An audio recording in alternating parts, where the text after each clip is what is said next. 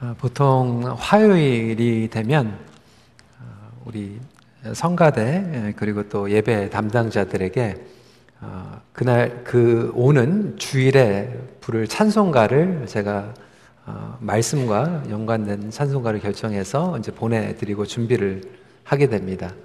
오늘 저희들이 함께 불렀던 찬송가는 태산을 넘어 험곡에 가도 근데 오늘 정말로 태산을 넘어서 헝곡을 지나서 교회를 오신 여러분 모두를 주님의 이름으로 환영합니다. 우리 옆에 계신 분들과 함께 정말 고생하셨습니다. 이렇게 위로할까요?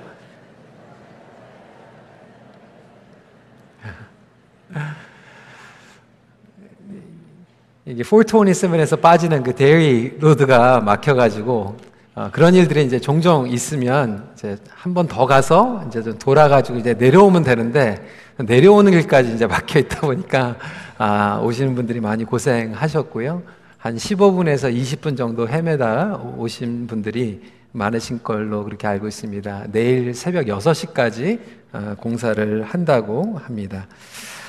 어, 오늘 야고보서 두 번째 메시지로 어, 시험을 당하면 왜 자랑해야 합니까? 라고 하는 제목으로 함께 말씀을 나누길 원합니다. 어, 인간은 세상을 살아가는 동안 끊임없이 시험을 받게 됩니다.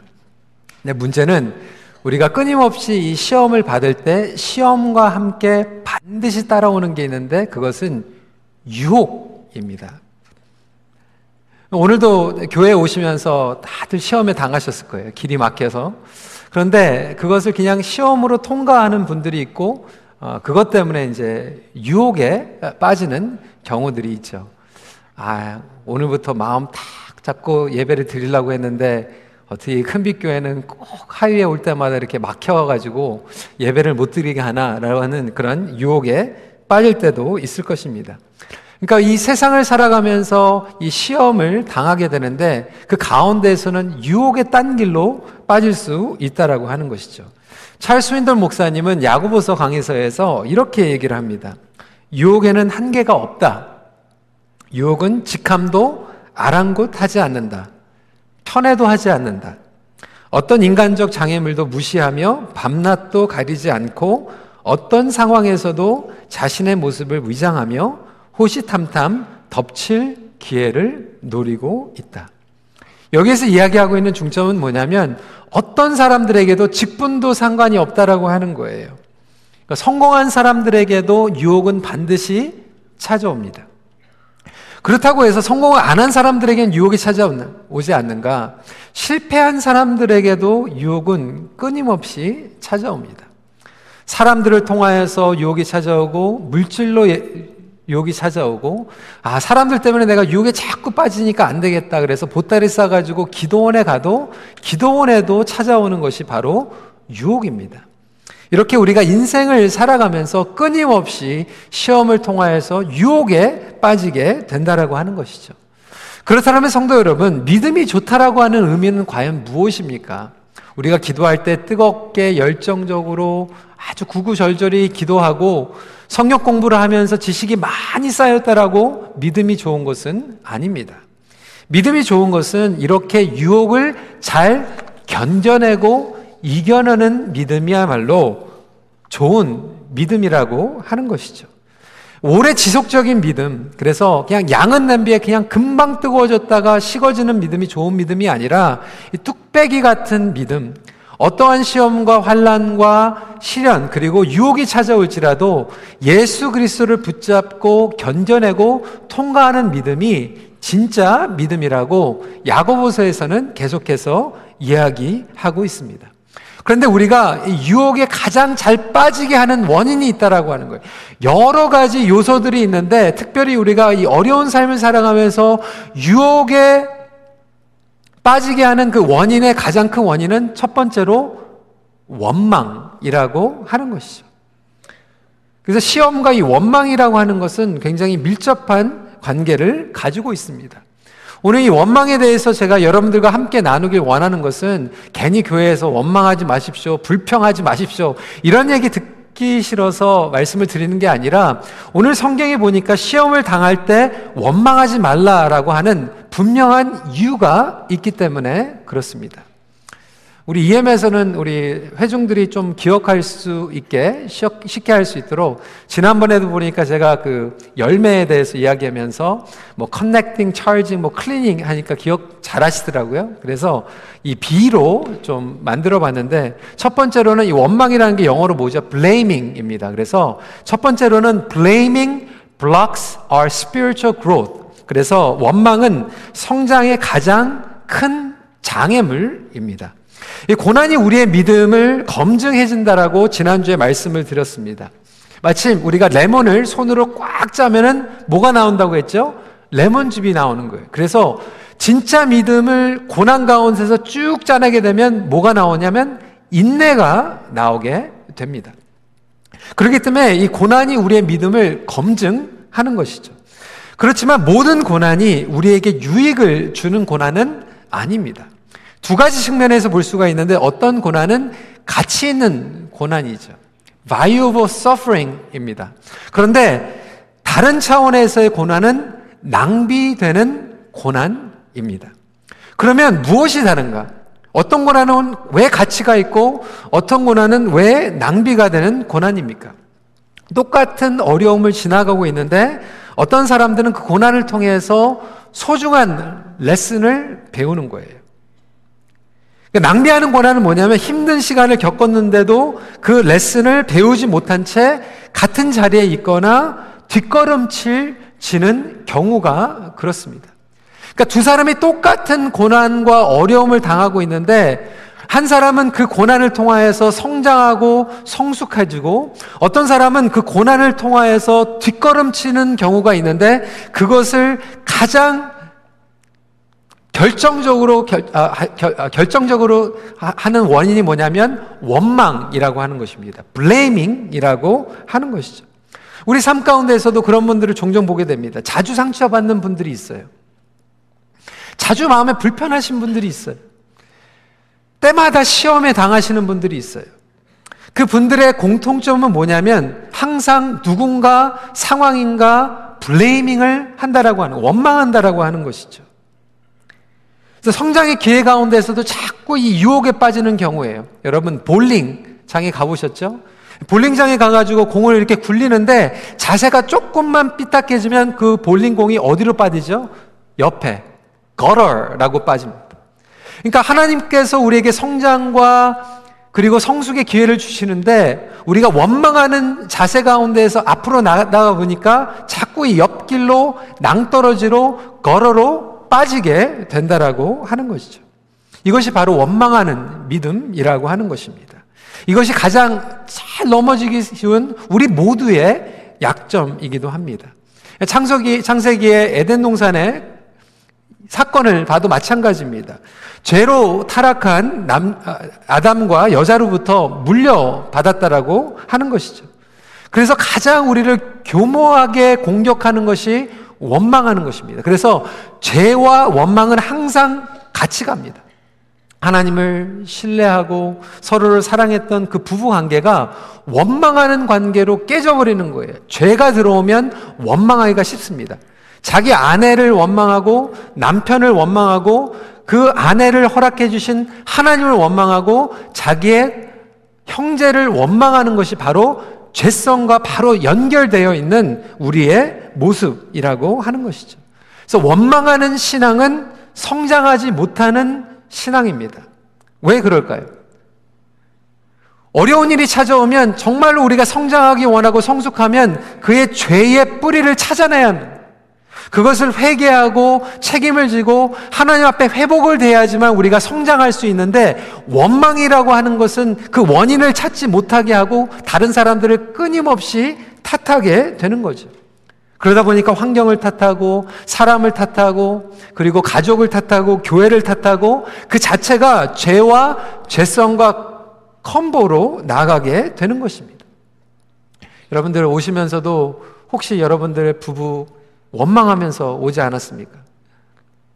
GPS로 이렇게 오면 되는데 막 길을 막 못 찾으니까 아, 당신은 그 길도 찾도록 못 찾아가냐고 교회 10년 동안 나갔는데 그 길 말고는 왜 모르냐고 뭐 이렇게 원망할 수도 있다라고 하는 거죠. 그 공부하는 하다가 힘들면 우리 학생들이 원망하는 게 꼭 그거예요. 선생님들이 설명을 안 해줬다라고 하는 거예요. 그냥 책 보고 이해하라고 했다라고 하는 거죠. 뭐가 없어서 부족해서 바빠서 우리는 항상 원망을 하게 됩니다. 근데 여러분 한번 생각했어요. 누구는 없어서 만들어내요. 그런데 누구는 없어서 원망합니다. 누구는 바빠가지고 자기의 스케줄을 더 매니지를 열심히 하려고 하고 누구는 바빠서 못한다라고 하는 거예요. 지난주에도 말씀드린 것 같이 누구나 다 힘든 삶을 살아가고 있어요. 인생은 힘든 거예요. 그런데 누구는 그 힘든 가운데에서 더 하나님을 의지하고 성장하며 성숙하고 누구는 그 힘들다라고 하는 것을 원망하면서 모든 것들을 내려놓는다라고 하는 것이죠. 그러면서 우리는 하나님을 원망합니다. 환경을 원망합니다. 13절 말씀 한번 읽어볼까요? 시작. 사람이 시험을 받을 때에 내가 하나님께 시험을 받는다 하지 말지니 하나님은 악에게 시험을 받지도 아니하시고 친히 아무도 시험하지 아니하시라. 그러니까 하나님께서 주신 것도 아닌데 하나님께서 하셨다라고 자꾸 우기는 거예요.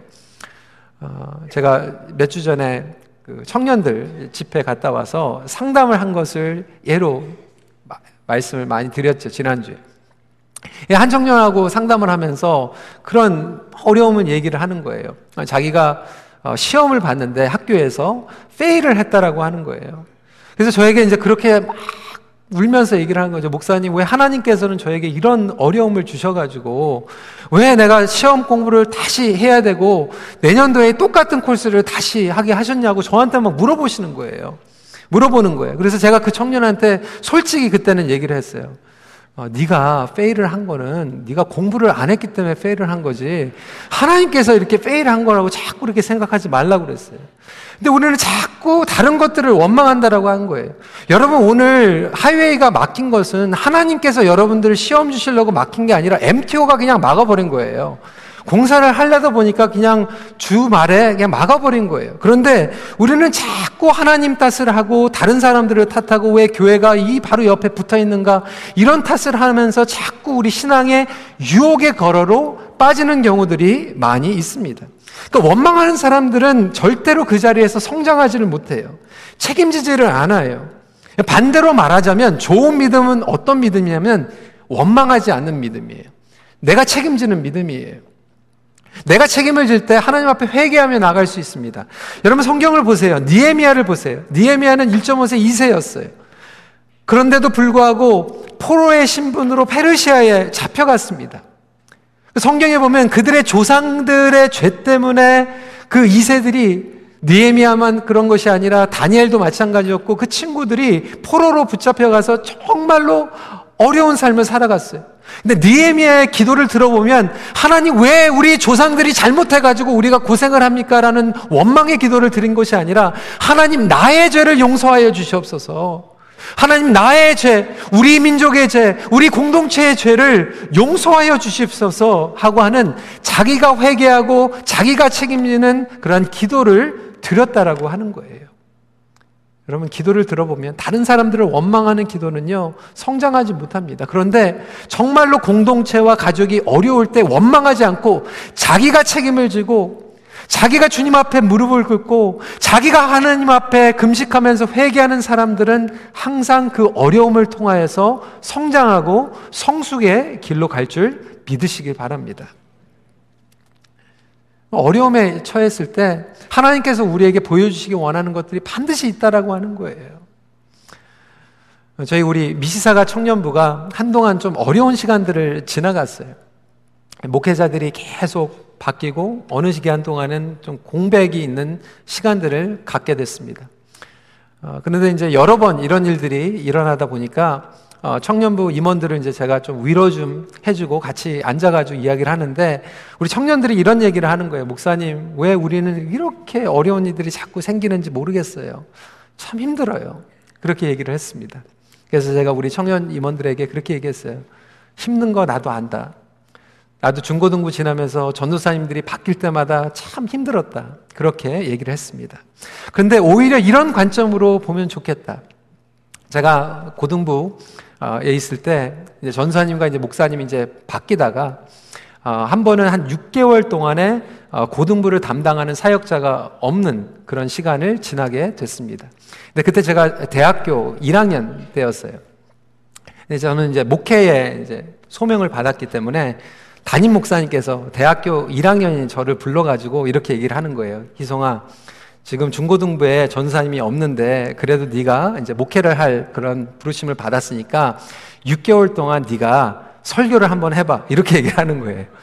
어, 굉장히 그냥 막막해지더라고. 어떻게 대학교 1학년짜리가 고등부 아이들을 놓고 설교를 할 수 있을까? 그런 생각을 했는데 그 6개월 동안 정말로 하나님 앞에 매달려가지고 설교 준비를 하기 시작했습니다.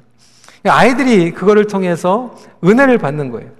그러니까 1학년 2학기 때 제가 이제 제 아내하고 이제 데이팅을 하게 됐는데 오래 사귀었죠. 아, 대학교 때 이제 만나가지고 4년 동안 연애를 하고 이제 대학교 졸업하자마자 결혼을 했거든요. 이제 그때는 이제 제 여자친구였는데 다른 교회에 다니는데 제가 설교를 한다니까 한번 들어보려고 이제 왔다가 그 설교에 은혜를 받고 또 놀라운 열매들이 일어나게 됐습니다. 그게 제 간증이에요. 그래서 우리 청년 임원들한테 이제 그렇게 얘기하니까 눈빛이 그냥 바뀌더라고요. 그래서 아, 힘들죠. 사역자가 없으면. 그런데 오히려 임원들이 더 기도하고 그런 힘든 시간들과 고난이 올 수 있지만 그것을 통하여서 성장과 성숙할 수 있고 걸어로 빠질 수 있는 거예요. 왜 우리에게는 이런 어려움이 생기는가? 왜 우리한테만 하나님께서 어려움을 주시는가? 우리는 원망하며 나갈 때 우리는 성장하지 못하게 된다라고 하는 것이죠. 그뿐만이 아닙니다. 두 번째로 blaming makes us blind. 원망은 나 자신을 속이는 것입니다. 리처드 파인만이라고 하는 사람은 이렇게 얘기했습니다. The first principle is that you must not fool yourself. And you are the easiest person to fool. 그러니까 당신이 스스로를 속이지 않는 것이 중요하다. 왜냐하면 당신이 속임 당하기 가장 쉬운 존재이기 때문이다. 여러분 왜 자꾸 우리가 시험을 당하는지 아십니까? 우리 주위에 계신 분들 가운데서 자꾸 시험에 걸리시는 분들이 있는데 왜 시험에 당합니까? 결국 자기의 육신의 정욕과 욕심 때문에 시험에 당하는 거예요. 여러분 성경은 거짓말하지 않습니다.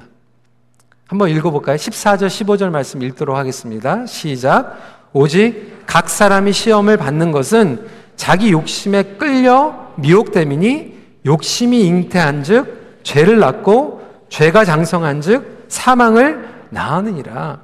우리 모두에게는 이 육신의 정력이 있어요. 그래서 이 유혹의 미끼가 다 있다라고 하는 거예요. 내면의 욕망이 있습니다. 이것을 야고보는 우리가 잉태했다라고, conceive 했다라고, 임신했다라고 이야기를 하고 있어요. 그래서 이 안에 있는 그 욕망을 우리가 다 누구나 나름대로 가지고 있는데 그 다스리고 있는 그 욕망이 유혹 가운데서 빠져드는 것 뿐이에요. 나름대로 다 그것이 자리 잡고 있습니다. 욕망이 있고 질투가 있고 시기가 있고 욕심이 있고 비판이 있습니다. 그것이 결코 우리를 자유롭지 않게 한다라고 하는 거예요. 솔직히 여러분 저는 뭐 큰 집에 사는 분들 뭐 신방에 가가지고도 저는 전혀 유혹이 되지 않아요. 어, 저거 어떻게 청소할까? 오히려 극률한 마음이 듭니다. 그런데 누구 잘 사는 집에 뭐 큰 집에 가면은 계속 그것 때문에 시험에 걸리는 분들이 있어요. 왜 그렇습니까? 그 나름대로 그 내면 가운데 그게 미끼가 있는 거예요. 저는 그래서 잘 사는 집에 가가지고 유혹 안 받아요. 근데 어느 교회에 갔더니 정말 목회를 잘하고 있더라 그러면 그게 부러워요. 저는 그게 유혹의 미끼예요. 은사의 미끼가 있고 제주의 미끼가 있고요. 어떤 분들은 계속 돈 때문에 힘들어 하시는 분들이 있어요. 왜 그렇습니까? 돈에서 자유하지 않으니까 자꾸 거기에 미끼에 걸리는 거예요. 돈에 자유한 사람들은요, 돈, 돈, 돈도 안 해요.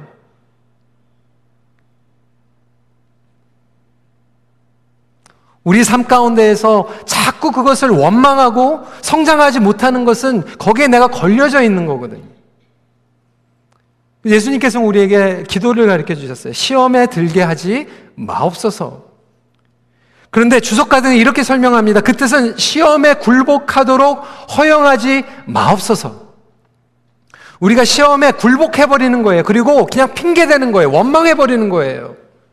설득을 당해버린 거예요. 이것을 영어 성경에는 뭐라고 얘기하고 있냐? 미끼를 던지고 lure 한다. 그러니까 낚시하는 것처럼 미끼를 던지고 땡기는 것을 luring 한다라고 하거든요. 이거를 콩글리시로 바꾸면 뭐라고 얘기하냐면 꼬실라이제이션이라고 번역을 합니다. 꼬실라이제이션. 그러니까 그 시험을 우리가 유혹의 그 내면에 가지고 있는 미끼를 너무나도 잘 알고 있기 때문에 그걸 던져놓고 그냥 luring 하면 끝나버리는 거예요. 그런데 우리는 굴복당하고 원망하는 거예요. 탓해버리는 거예요. 내가 책임지지 않고. 그래서 야고보는 우리에게 서로를 속이지 말라. 하나님을 속이지 말고 서로를 속이지 말고 가장 중요한 것은 뭐냐면 나 자신을 속이지 말라는 거예요. 16절 말씀 읽겠습니다. 시작. 내 사랑하는 형제들아 속지 말라. 우리의 자신과 우리의 생각과 우리의 마음을 보호하라고 얘기하는 것입니다. 왜냐하면 끊임없이 사단은 아직도 우리에게 거짓말을 하고 보지 못하게 하는 거예요. 나 자신을 보지 못하게 하는 거예요.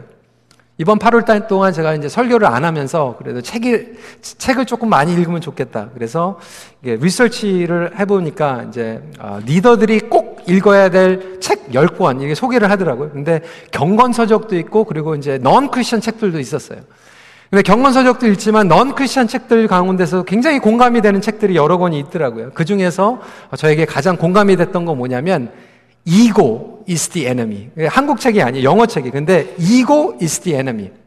내, 당신이 당신의 가장 큰 천적이다라고 하는 그런 책이죠. 근데 이 책을 보면 뭐냐면 많은 지도자들이 넘어지는 이유가 뭐냐면 열정 때문에 넘어진다라고 하는 거예요. 근데 그 열정이 나쁜 게 아닌데 순수한 열정이고 복음의 열정이면 좋은데 많은 기독교 지도자들도 마찬가지지만 나의 욕심과 야망을 가지고 거룩한 포장을 해가지고 그게 복음의 열정이라고 잘못 착각하고 나간다라고 하는 거예요. 근데 결국은 하나님 영광을 위해서 나가는 게 아니라 내 욕심 때문에 나가는 거예요. 그게 잘못됐다라고 하는 거죠. 그뿐만이 아니에요. 성공한 사람들 그 이고 때문에 무너진다라고 하는 거예요. 성공한 것, 사실상 하나님의 은혜 때문에 하나님께서 채워주신 줄 믿으시기 바랍니다. 근데 많은 사람들이 잘못 생각하고 있는 내가 잘나서, 내가 잘해서 목좀 한 한 가지 한다라고 자꾸 착각하는 거예요. 그래서 ego is the enemy. 반대로 실패한 사람들도 마찬가지. 내가 못 나가지고 나는 끝났어. 이제는 소망이 없어, 희망이 없어 라고 자꾸 내가 나 자신을 속인다라고 하는 거예요. 하나님께서 우리에게 기회를 주신다. 하나님께서 우리를 살리신다고 하는데 내가 내 자신을 자꾸 속여버리는 거예요. 그리고 설득을 당해버리는 거예요. 보질 못하는 거예요. 그러면서 우리는 거짓말하고 그것을 정당화하게 됩니다. 눈이 멀어져 버리는 거예요. 여러분, 한국에 지금 장난이 아닙니다. 심각합니다. 한국이 아주 유명하고 크고 뭐 대표적이고 대형 교회 지금 막 난리들이 아니에요. 교회 바깥에서는요, 막 비탄하고, 막 피켓 들고. 여러분 그 교회 안에 들어가 보면요, 거기 안에서는 다 괜찮아요. 안 그렇대요.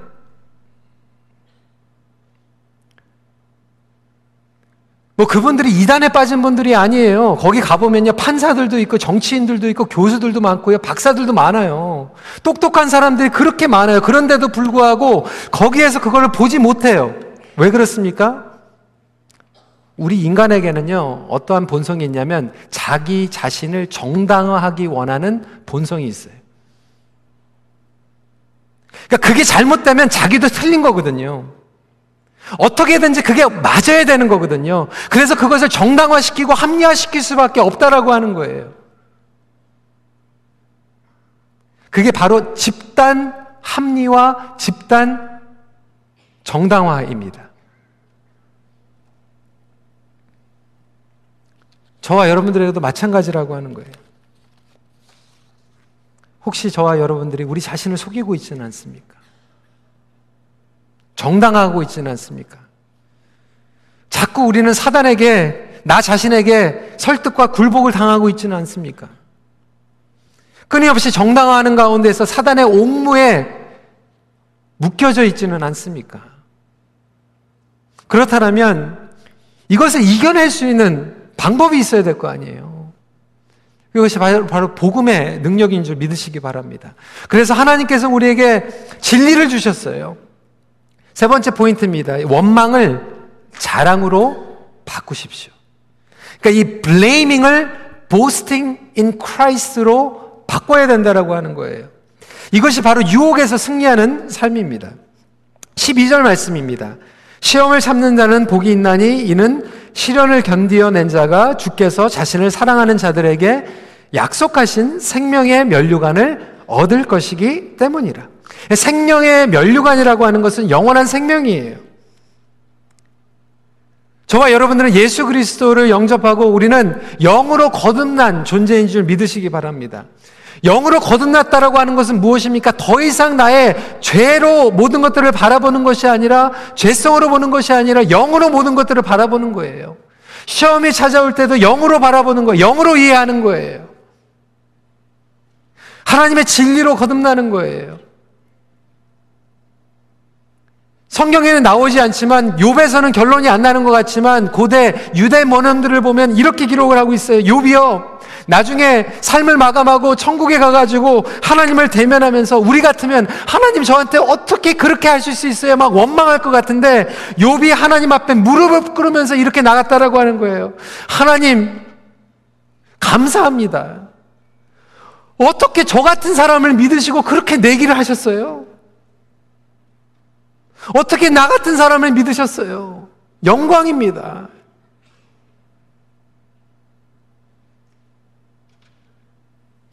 사도 바울은 자기의 연약함 가운데서 십자가를 자랑했어요.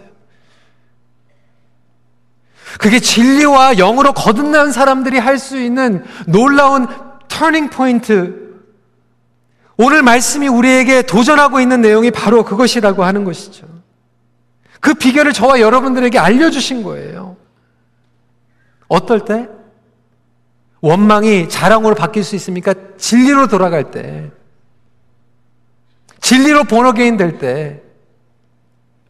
오늘 18절 말씀 한 목소리 읽도록 하겠습니다. 시작. 그가 그 피조물 중에 우리로 한 첫 열매가 우리를 낳으셨느니라. 예수 그리스도의 복음은 우리의 인생의 반전을 가져다 줍니다. 하나님의 말씀으로 돌아가면 우리의 시각에 반전이 일어나는 거예요. 원망하는 시각에서 하나님을 자랑하고 십자가를 자랑하는 하나님의 영광을 드러내는 삶으로 반전이 일어나게 된다라고 하는 것이죠. 그러니까 예수 그리스도 안에서는 이겨낼 수 없는 유혹이 없는 줄 믿으시기 바랍니다. 그러니까 예수 그리스도 안에서 시험을 잘 쳐낼 수 있는 거예요. 문제는 우리가 눈이 멀어가지고 예수님을 보지 못하는 데 있어요. 인식하지 못하는 데 있어요. 제가 7년 전에 우리 가족들과 함께 어, 휴가를 가면서 이제 바닷가에 미국의 바닷가에 간 적이 있습니다. 처음으로 스쿠버 다이빙을 해봤어요. 저희 아이, 아이들도 처음이었지만 이제 저에게도 처음 경험이었습니다. 스쿠버 다이빙을 가게 되면 먼저 이제 훈련을 시켜주는 게 뭐냐면 이 산소 탱크를 메고 이제 거기 이제 산소 탱크를 통해서 이제 호흡을 하는 거를 가르쳐 주죠. 이제 호흡하고 코로 내쉬고 이거를 이제 배에서 계속해서 완전히 배울 때까지 훈련을 시키고 나서 이제 물 속에 첨벙하고 이제 들어가는 거예요. 들어가가지고 이제 저와 제 아내와 이제 저희 큰 딸은 이제 잘하고 있는데 문제는 이제 저희 둘째 딸이 문제가 생긴 거예요. 저희는 우리 둘째 딸은 걱정을 안 했거든요. 얘가 원래 수영 선수였어요. competition 하고 막 수영도 가족들 중에서 제대로 배웠기 때문에 얘는 정말 걱정 없이 이제 물에 들어갈 수 있겠다 생각을 했는데 산소 탱크를 메고 물 속에 들어간 순간 갑자기 이제 난리가 난 거예요. I'm dying! 막 그러는 거예요. 나 죽는다고.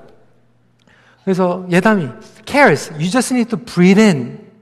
그런데 아, I can't. I'm dying. 계속 그러는 거예요. 아니 숨만 쉬면은 되는데 숨을 쉬지 않고 자기는 죽는다고 계속 얘기를 하는 거예요. 그래가지고 어쩔 수 없어가지고 얘를 데리고 다시 이제 배 위로 올라가면서 이런 생각이 들었어요. 우리 많은 성도님들이 하나님께서 우리가 영적으로 보내기이 되면은 이 산소 탱커와 같이 영적인 탱크를 우리에게 허락해 주셨어요.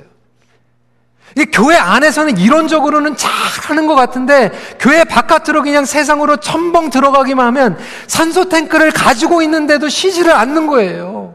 말씀을 보지를 않는 거예요. 기도를 하지 않는 거예요. 그러면서 조금만 어려우면 조금만 물살이 있는 것 같으면 아, 나 죽겠다 막 원망하고 불평하고 그러면서 포기해 버리는 거예요. 하나님께서 얼마나 답답하실까. 그냥 기도하면 내가 해줄 텐데. 말씀으로만 돌아오면 다르게 보이는데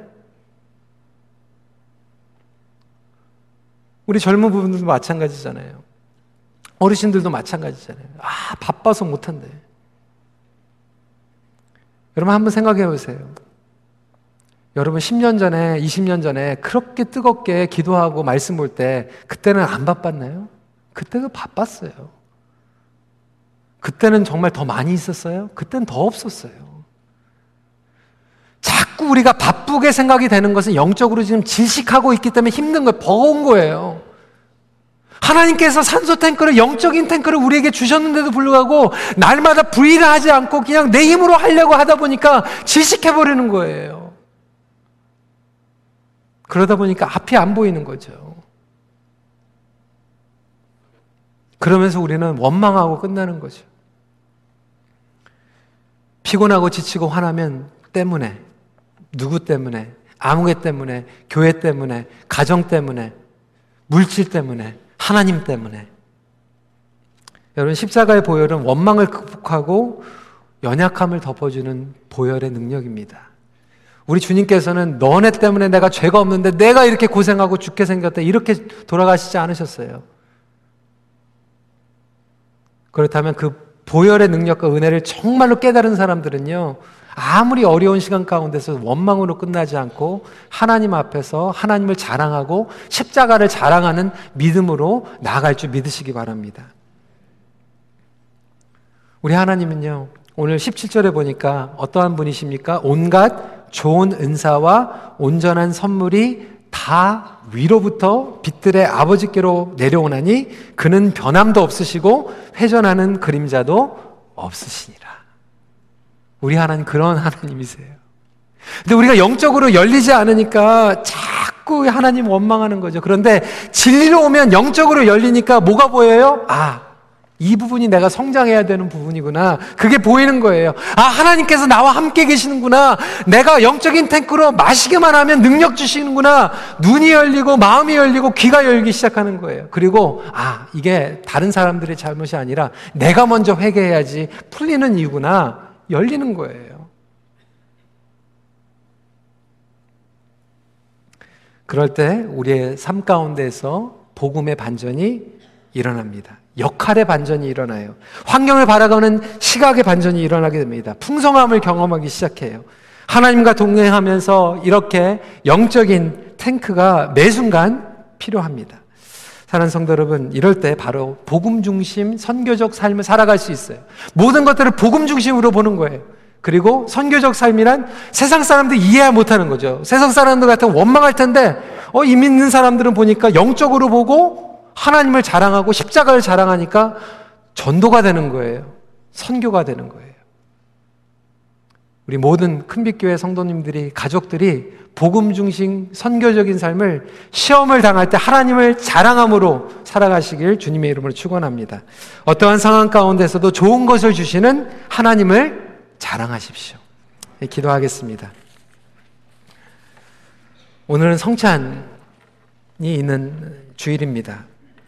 성찬을 준비하는 동시에 우리의 마음을 주님 앞에 올려드리면서 이렇게 기도하기 원합니다. 여러분, 인생을 살아가면서 호흡이 마치는 그 순간까지 우리는 시험을 통과해야 합니다. 근데 어떤 사람들은 시험을 통해서 끊임없이 하나님을 알아가고 성장하고 성숙하는데 어떤 분들은 시험이 올 때마다 자꾸 이 유혹의 낭떠러지로 자꾸 떨어져 가지고 하나님을 원망하고 자신을 원망하고 다른 사람들을 원망하면서 살아간다라고 하는 거죠. 우리 시간에 주님 나의 마음을 고쳐주시고 내가 주님 앞에 회개하길 간절히 원합니다.